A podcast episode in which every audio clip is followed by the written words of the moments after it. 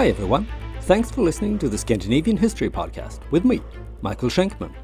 I hope you enjoyed the special crossover Jubilee episode with a flat pack history of Sweden last time, where we speculated about what might have been if the Kalmar Union had weathered all the storms and survived until 2023.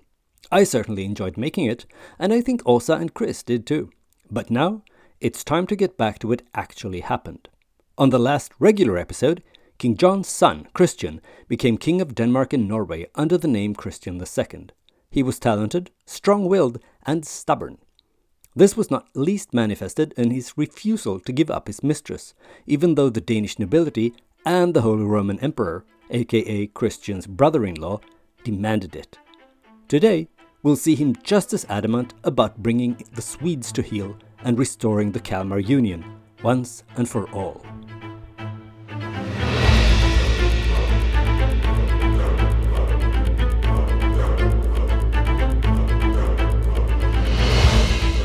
Episode 69 The Final Showdown.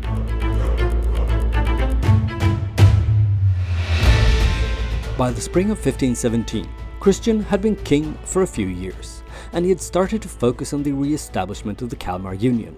As we covered last time, he was derailed when his longtime lover Dyveke died, and he was busy trying to find someone to blame for that devastating event.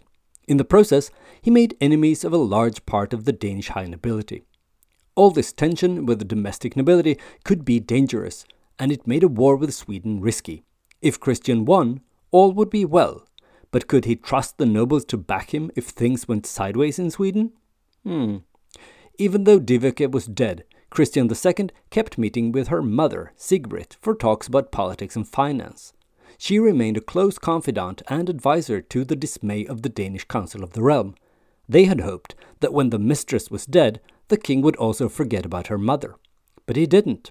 The king trusted her more than he trusted the council, and she functioned like a de facto minister of finance, even though she was both a commoner and a woman. The fact that she didn't have any official title did little to placate the upset nobles, who felt this was an outrage and an affront to their honor as well as a threat to their privileges.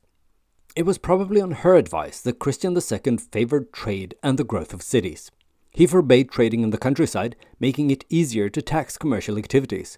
Toll was to be paid at the gates to the cities and towns on all wares that passed in.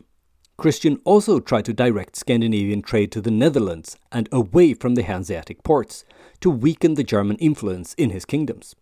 This, too, may have been Sigbrit's doing, since she was of Dutch descent. But Sigrid was far from the only non noble who had Christian's ear the king appointed non nobles to various important tasks in his administration, even as bailiffs, castle commanders, and governors. Instead of keeping these powerful posts for the nobility that the king didn't trust, he hired people based on competence instead. Even in the king's chancery, the blue blood was running thin. Out of 36 secretaries, 27 were sons of burghers, 9 were born in the Holy Roman Empire, usually in Schleswig Holstein, and only nine were nobles. This hiring policy had the added benefit that the people who worked in the royal administration were more loyal to the crown. These commoners who worked for the king knew that they were wholly dependent on him. They had no family connections who would help them if they fell out of favor. This made their work more effective, and they also skimmed less money off the top for themselves. That increased the crown's incomes and control a win win as far as Christian was concerned. But it irked the aristos. And later on, Christian II found yet another way to push the buttons of the Danish nobility. He initiated a major legal reform, pushing for the introduction of a Danish law code that would replace the various old regional laws. These regional laws had been developed by the local things since the 12th century, and by now, that is the early 16th century, the most important of these regional laws was the Jutland law, which had spread and was applied far beyond the Jutland Peninsula. The king wanted one unified law code for all of Denmark, but conformity wasn't the only goal for the project. He also wanted to strengthen the crown, the peasantry, and the burghers at the expense of the nobility and the church. As I mentioned a moment ago, Christian hoped to develop the cities by channeling all the trade their way. But even though Danish peasants weren't allowed to trade at home anymore, they were compensated with the lifting of the ban on peasants leaving the estates where they were born. Medieval Danish peasants were often treated as commodities, sold and bought by rich landowners. Christian's new law put a stop to that and allowed peasants to move if they were treated poorly. Christian got inspiration for his new laws from the Holy Roman Empire and the Netherlands. In June 1520, he'd gone on a trip to the Netherlands to see his brother in law, the Holy Roman Emperor. He wanted the emperor's support in the upcoming showdown with the Swedes. The emperor didn't offer any help in terms of money or soldiers, but Christian did pick up a book or two about continental laws, and he observed how the Dutch cities were organized. A lot of this was later reflected in his legal reforms, so the trip wasn't a complete waste of time. The work on the new law code was finished in the fall of 1521, and Christian wasted no time implementing it, even though it proved to be quite unpopular with the upper echelons of Danish society. To put it bluntly, the nobility and the church were appalled, but there wasn't much they could do about it. For now. But they didn't like it. They didn't like it one bit. The next item on Christian's to do list was Sweden. Even though he hadn't managed to convince his brother in law to contribute money or troops, he was still hell bent on taking control over the renegade kingdom and re establishing the Kalmar Union in full. Back in 1512, the Swedish Council of the Realm had met and elected a new steward after Svante Nilsson, who died at the end of episode 67, drifting apart, just days before he was about to be ousted for his poor handling of the war with Denmark. The new steward was Erik Trolle, a well connected member of the high nobility. His base was in the area of Lake Mälaren, but he also owned land in the border region, and several of his half siblings lived in Denmark. This may explain why he was open to the idea of re establishing the Kalmar Union, as long as the Swedish Council of the Realm was granted far reaching autonomy to rule Sweden. So a window of opportunity opened up to solve the conflict between Denmark and Sweden in a peaceful manner. But unfortunately for most people involved, that window was slammed shut when Eric Trolle was outmaneuvered by the dead steward's teenage son, called Sten Svantesson. By the summer of 1512, after only a few months on the post, Eric Trolle was forced to step down and hand over the highest office in the land to the son of the former steward. And unlike the moderate Eric Trolle, Sten Svantesson was a hot headed separatist who had zero interest in re establishing the Kalmar Union. To strengthen his nationalist credentials, he even changed his name to Sten Sture, even though he had no family connection whatsoever to his predecessor as steward with that name. As steward, Sten Sture Jr. promised to work together with the council, but in practice, he had his own policy that he pursued, and to be able to implement it, he acted in secret to strengthen his own position domestically at the expense of the council. Two years later, in 1514, the grand old man of Swedish politics, the Archbishop of Uppsala, who had been the leading member of the Council of the Realm since the 1470s, decided that he'd had enough, and that it was time for him to step down. At that point, he was in his 80s, which was an impressive age in the Middle Ages when people lived much shorter lives than they typically do today. According to canon law, he had the right to appoint his own replacement if he stepped down, and he used this opportunity to appoint a young man called Gustav Trolle as the new Archbishop of Sweden. Gustav was only 26 years old at the time, and neither learned or particularly pious, but he was well connected. In fact, he was the son of Erik Trolle, the man who had been pushed aside when Sten Sture Jr. claimed the title of steward. I don't think I have to tell you that there was no love lost between the young steward and the young archbishop, especially since Gustav Trolle was a proud, ambitious, stubborn, and hot tempered man. In other words, he possessed all the top qualities you'd be looking for in an archbishop. Things came to a head already in 1515 when the steward decided to confiscate land belonging to the archbishop. This included a strategic castle north of Stockholm that the archbishop was really fond of. Gustav Trolle refused to hand the castle over to the steward, Instead, he started to stockpile provisions and bring in cannon in preparation for a siege. The steward tried to get the council on his side, but failed. That didn't mean he gave up, though. Instead, he attacked the council members who opposed him by confiscating their lands and castles and even arresting some, including Erik Trolle, the archbishop's father. Officially, the accusation was treason and cooperation with the Danish king, but everyone knew the real reason. The steward started a siege of the archbishop in his castle in the fall of 1516.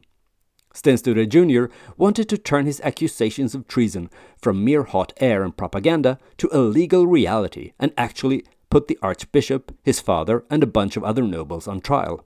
But this was too much for the high nobility, and the council members protested, saying it was up to them to adjudicate in cases like this.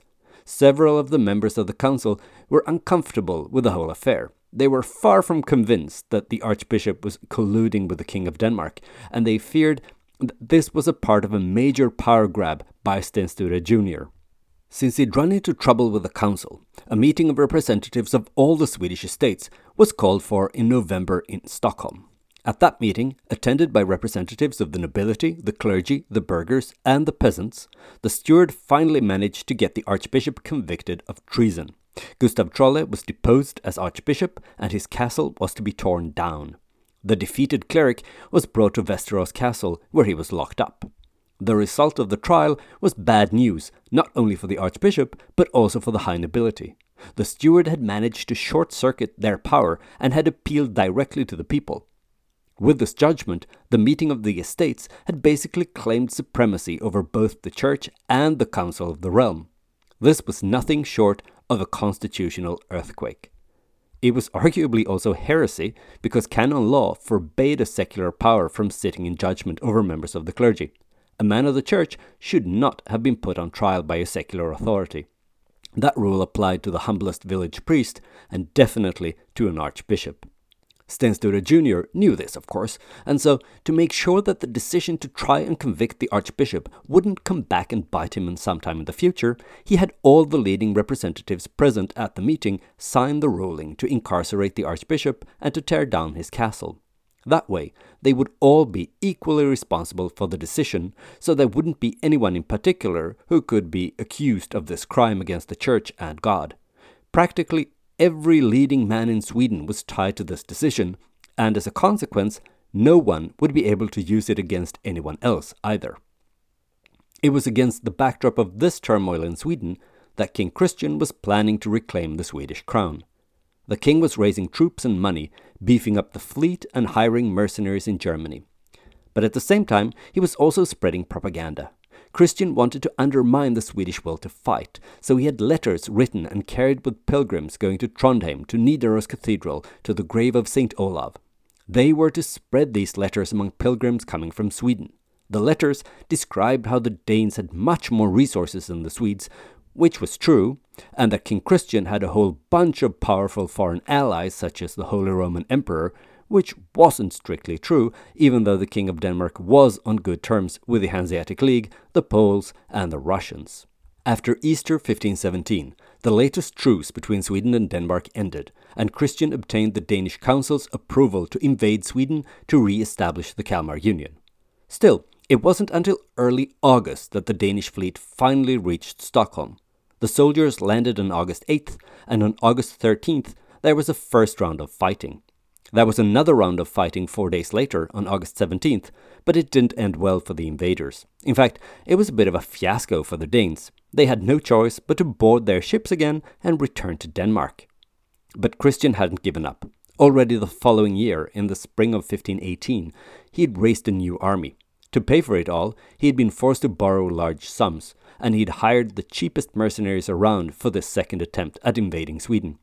These cheaper mercenaries were cheaper for a reason.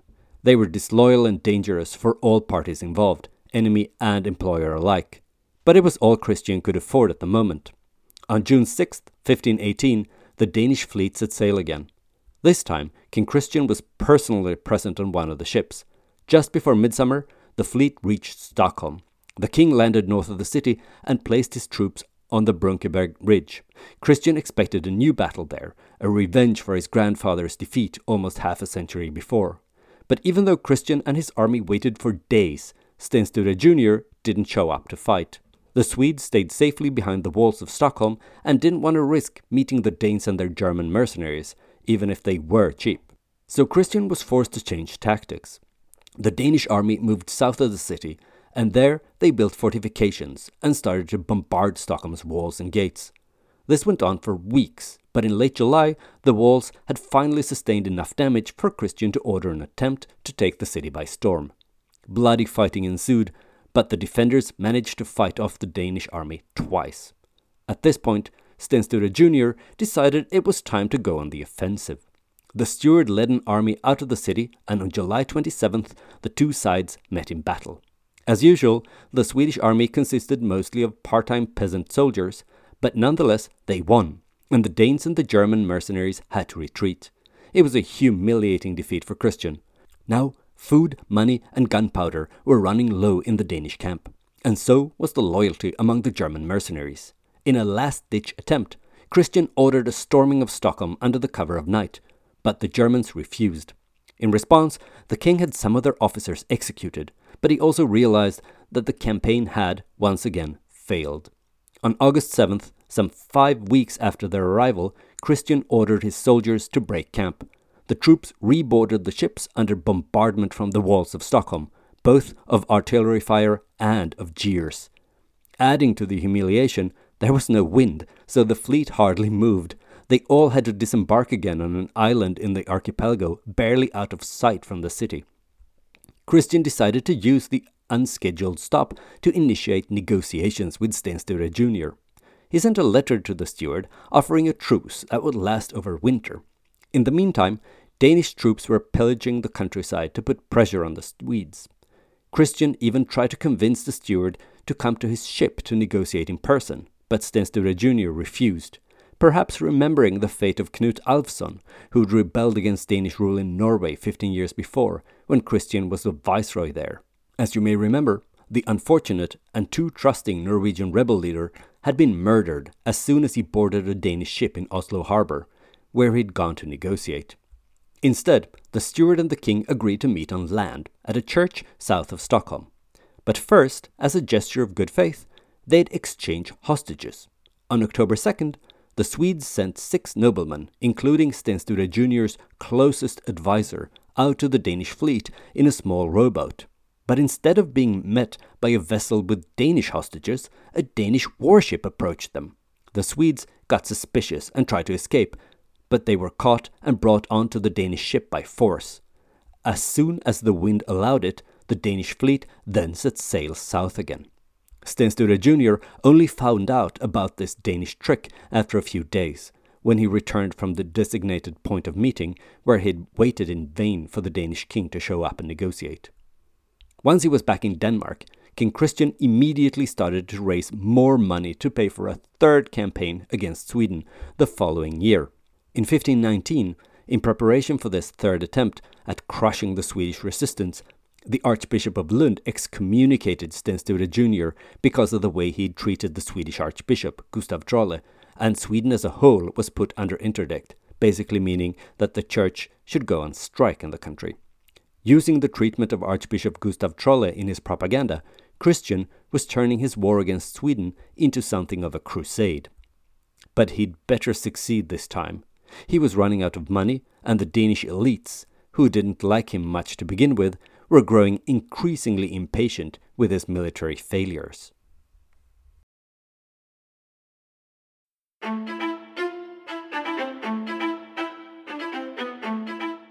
Sten Sture Jr. celebrated Christmas 1519 at Västerås Castle. It was there, in early 1520, he was reached by the news that the Danish army was on the move again, this time over land. That was bad news for the steward. His position was weak. The Hanseatic League was blockading Swedish trade, and no major European power was interested in aiding Sweden against Denmark. He had no money to hire mercenaries, and several noblemen who hadn't liked his treatment of the Trolles, father and son, could be expected to switch sides under the wrong circumstances. Sten Sture Jr. had hoped to have the winter to recuperate and strengthen his position, but the time for the final showdown was upon him. The Danes sent two army columns north, one through Westrogothia and one through Ostrogothia. They hoped to split the Swedish forces in two this way, making the defenders too weak to withstand the onslaught of the professional Danish army. Even though it was in the middle of the winter, the conditions were actually excellent for the Danes. The ground was frozen, and there was only a little snow, so the troops could move fast, since they could march across anything fields, swamps, and even frozen lakes. As the Danes moved north, they pillaged and published the bull excommunicating Sten Sture Jr. These were nailed to church doors so that the Swedes would know that their leader was at odds with the church. Whatever the Danes might have hoped, Sten Sture Jr. decided not to divide his forces. Instead, he concentrated them by the lake Åsunden in Westrogothia. The Swedish peasant force didn't have the training or the modern weapons the Danish and the German soldiers had, but the steward had approximately 5,000 men at his disposal. They spent some busy days digging trenches in the frozen ground and building defensive positions, cutting down trees to create barricades. That kind of thing had proven effective against professional Danish armies in the past, as you may remember.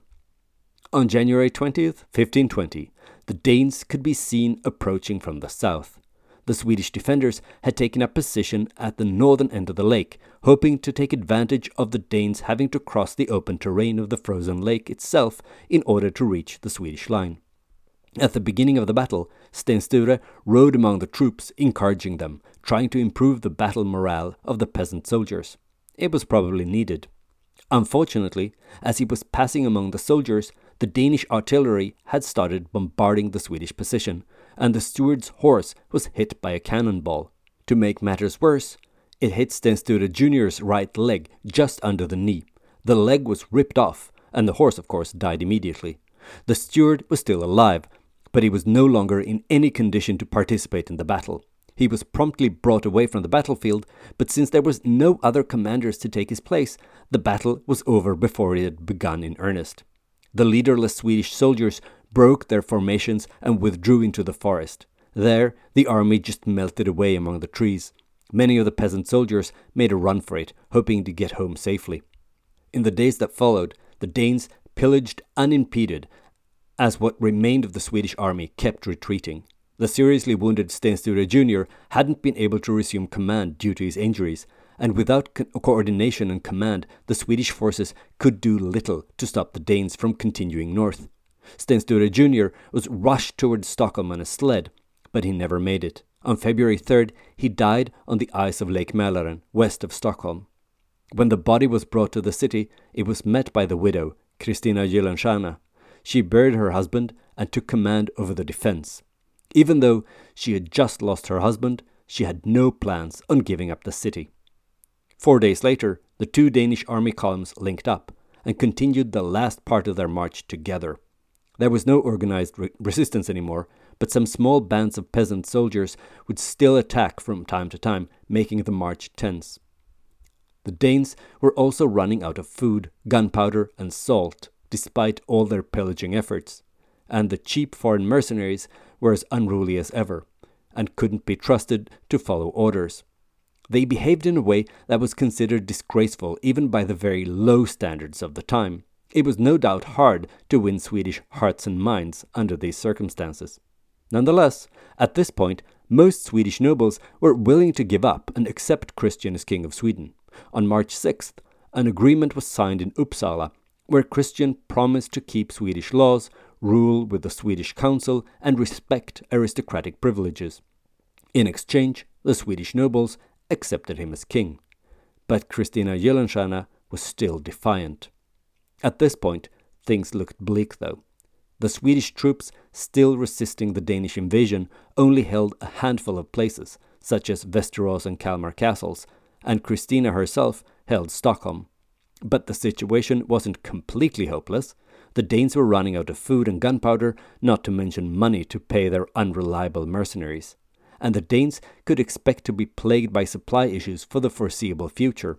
It was still winter, and even though the winter conditions had helped the army move quickly through the frozen terrain, there was no food to forage, neither for their soldiers nor for their horses. Their only hope to find additional food was through pillaging.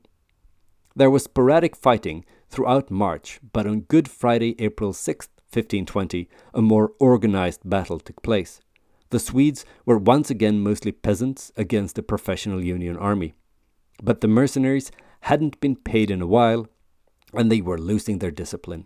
The battle took place just south of Uppsala, between the modern day university hospital and the student sports field, close to the stream that flows through the city. Spring hadn't arrived yet, so the ground was still frozen. It even snowed quite a lot, but the temperature must have hovered around zero because the snow was wet. Basically, it was the most depressing kind of April weather imaginable. The humidity made it tricky to use gunpowder, which was bad news for the German mercenaries who relied heavily on their firearms. From time to time, the conditions made it impossible to fire a gun.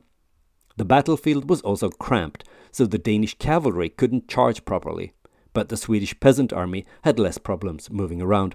To make matters even worse for the Danes, another 1,000 soldiers from Stockholm showed up to support the Swedish defenders exactly when they were needed. The fighting was fierce. Several of the Danish officers were wounded. The army commander himself was shot with two arrows, and the man who held the banner was both wounded and captured. Some of the mercenaries tried to get away by crossing the stream, but either because their gear was too heavy or because they were moving in large groups too close to each other, the ice gave way. They fell into the freezing cold water, where they drowned. When it looked like they had won, the Swedish peasants lost their discipline, and they started to loot the fallen soldiers instead of finishing the battle. The mercenaries Christian had been able to hire may not have been the best, but at least they knew how battles worked. When they noticed that their Swedish opponents had lost interest in fighting, they regrouped and attacked. The peasant soldiers were taken completely off guard by the renewed attack. They failed to meet the onslaught, and those who weren't cut down fled in panic across the snowy fields southward in direction of Stockholm. When it was all over, hundreds of peasants lay dead on the field, and they remained there for months because the Archbishop, Gustav Trolle, considered them traitors and therefore refused to allow them proper Christian funerals. The Archbishop wasn't big on meekness, forgiveness, turning the other cheek, and other such things that the Church preached. The Danes had won a decisive battle, and it had been in the nick of time before they ran out of money and supplies. Now, the road to Stockholm lay open. In late April, Christian II himself boarded a fleet loaded heavy with food, salt, gunpowder, and money to supply his victorious army that was marching toward the final showdown with Christina Gyllenstierna, the only person standing between the king and total victory. Before he left, the Danish council took the opportunity to complain about the cost of the war in Sweden. So the king knew he had to win and do so quickly to avoid the complaints in the council developing into something more serious. When the fleet reached Stockholm, the king once again set up camp south of the city. The army that had arrived over land from the battle at Uppsala were camped north of the city together with troops belonging to the Archbishop Gustav Trolle. Since the fleet now also blocked the waterways, the city was surrounded and under siege.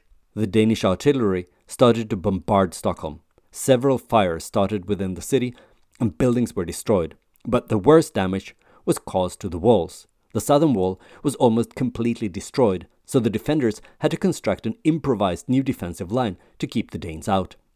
Parallel with the bombardment, Christian was also active diplomatically.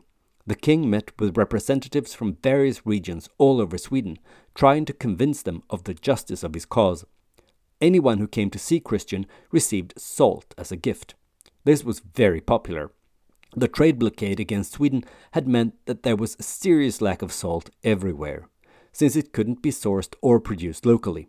So everyone needed salt because it was an essential part of food preservation in those days before refrigeration was a thing.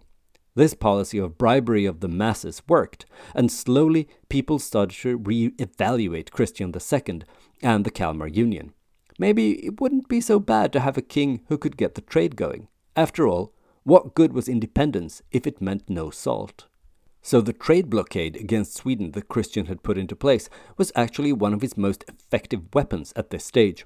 It had been expensive for Denmark to get the Hansa to agree to it, but the king was confident that it was worth it.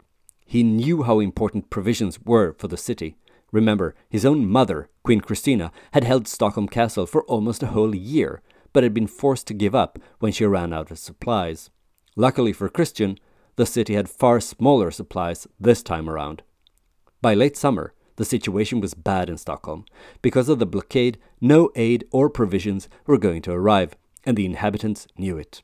When the king sent two members of the Danish council to negotiate, and they promised complete amnesty, the resolve of the defenders started to waver. They were ready to give up and let Christian have Stockholm, on one condition. The defenders demanded that the Swedish Archbishop Gustav Trolle add his official seal to the amnesty decision. They wanted to make sure that the Archbishop wouldn't exact revenge on them for deposing him, locking him up, and destroying his castle.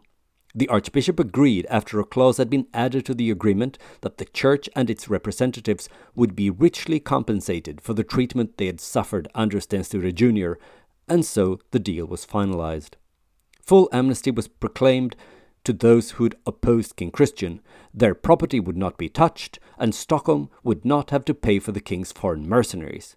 This calmed the burghers, who were fine with the terms. Kristina Gyllenstierna, Sten Sture Jr.'s widow, and the last defender of Stockholm, had her personal freedom and safety guaranteed. She didn't just get to keep her current property and estates, but was given a golden parachute in the form of even more land. The official handover of the city and the castle took place on September 7th at 8 o'clock in the morning. The king rode in on a large war horse through the southern gate, where the defences were in ruins. The mayor met and handed over the keys of the city. All the church bells tolled, and the people were out in throngs to see the triumphant king. He rode slowly through the city that was scarred by the Danish bombardment, and as he reached the main square, he had heralds blow trumpets and declare peace. From there, he went to church, celebrated Mass, and thanked the ecclesiastical establishment for aiding him. Only then did he continue on to the castle, known as Three Crowns, after the three golden crowns that adorned the top of the highest tower. At the castle, the king was met by Kristina Gyllenstierna and the Swedish council members who had remained loyal to her. She handed over the castle to him officially, and then they all swore loyalty to Christian II as the true and just king of Sweden. They went further and agreed to accept young Prince John, Christian's three year old son, as his heir. That was something that the Danish council had expressly refused to do, so the inclusion of his son must have pleased Christian. The king stayed in Stockholm for a week. During that time, he replaced all the key office holders at the castle and in the city with loyal men. He also demonstrated that there was limits to his magnanimity by executing some rebels who'd refused to give up and therefore weren't covered by the amnesty. Christian then sailed off to Copenhagen to deal with some pressing issues, not least related to the complaining council members, but also to see his wife, who was eight months pregnant at the time. But he'd be back in Stockholm soon for his coronation. Already on October 19th, the king returned to Stockholm. He let it be known that his coronation would take place shortly, and that it would take place in Stockholm and not, as tradition demanded, in Uppsala. Hearing this, the people frantically started to tidy up as much as possible for the occasion. The city was a bit of a mess after all the recent fighting. Rubble was cleared, houses were repaired, and the harbour was cleared of ships that had been sunk, and vagrants and beggars were kicked out of the city. On October 31st, a ceremony took place where Christian was declared and accepted as king by the people. Traditionally, this was done at the stones of Mora, outside of Uppsala, but Christian chose another location, the Brunkeberg Ridge, just north of Stockholm, the very place where his grandfather had suffered that catastrophic defeat in 1471 and been shot in the face to boot. Representatives from the church, the nobility, the burghers, and even the peasants were gathered, surrounded by the king's soldiers, and answered yes when they were asked if they accepted King Christian II as their king. On Sunday, November 4th, the coronation took place in the same church where Christian's father, John, had been crowned 23 years before, the very same church where you find the monument commemorating the victory at Brunkeberg, St. George and the Danish dragon. The man who carried the crown was the commander of the Union army that had won the victory for Christian. At the end of the solemn ceremony, a representative from the king's brother in law, the Holy Roman Emperor Karl, walked up to the king gave a little speech in Latin, and hung the heavy chain of the Order of the Golden Fleece around his neck. It was the most prestigious chivalric order in the Holy Roman Empire, and only a select few princes had the honor of belonging to it. Christian was on top of the world. Then followed three days of extravagant parties to celebrate the coronation. Everyone was having a great time, even the Swedes, who technically had lost a war to the newly crowned king. But in the morning of November 7th, the third day of celebrations, a group of clerics approached the king. They had some urgent business to discuss with him. The leader of the group was none other than the Archbishop Gustav Trolle. They handed over a document to the king, a document that would kill the festive mood. Next time, we'll talk more about that document. I hope you enjoyed this episode of the Scandinavian History Podcast. If you did, why not spread the word wherever you congregate with others who are also into Scandinavian history? Also, please consider leaving a stellar review, or at least five stars, on Apple Podcasts or Spotify. This is an excellent way to attract new listeners and to support the show. Another good way to support the show is to purchase some Scandinavian history themed merch in the Scandinavian History Podcast webshop. I especially recommend something from the Odin's Lifehack collection. It's a line of merch with quotes from Havamal, accredited to the King of the Gods. You can get t shirts, mugs, tote bags, and many other items with nuggets of Scandinavian wisdom, such as Wake up early if you want another man's land or life. Only fools hope to live forever by avoiding enemies, or speak useful words, or be silent.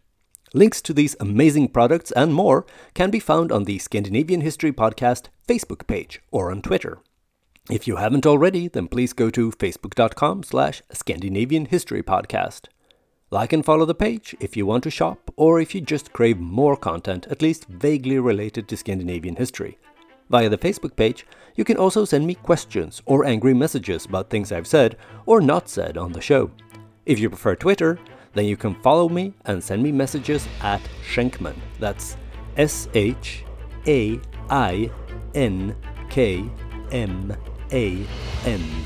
I look forward to hearing from you.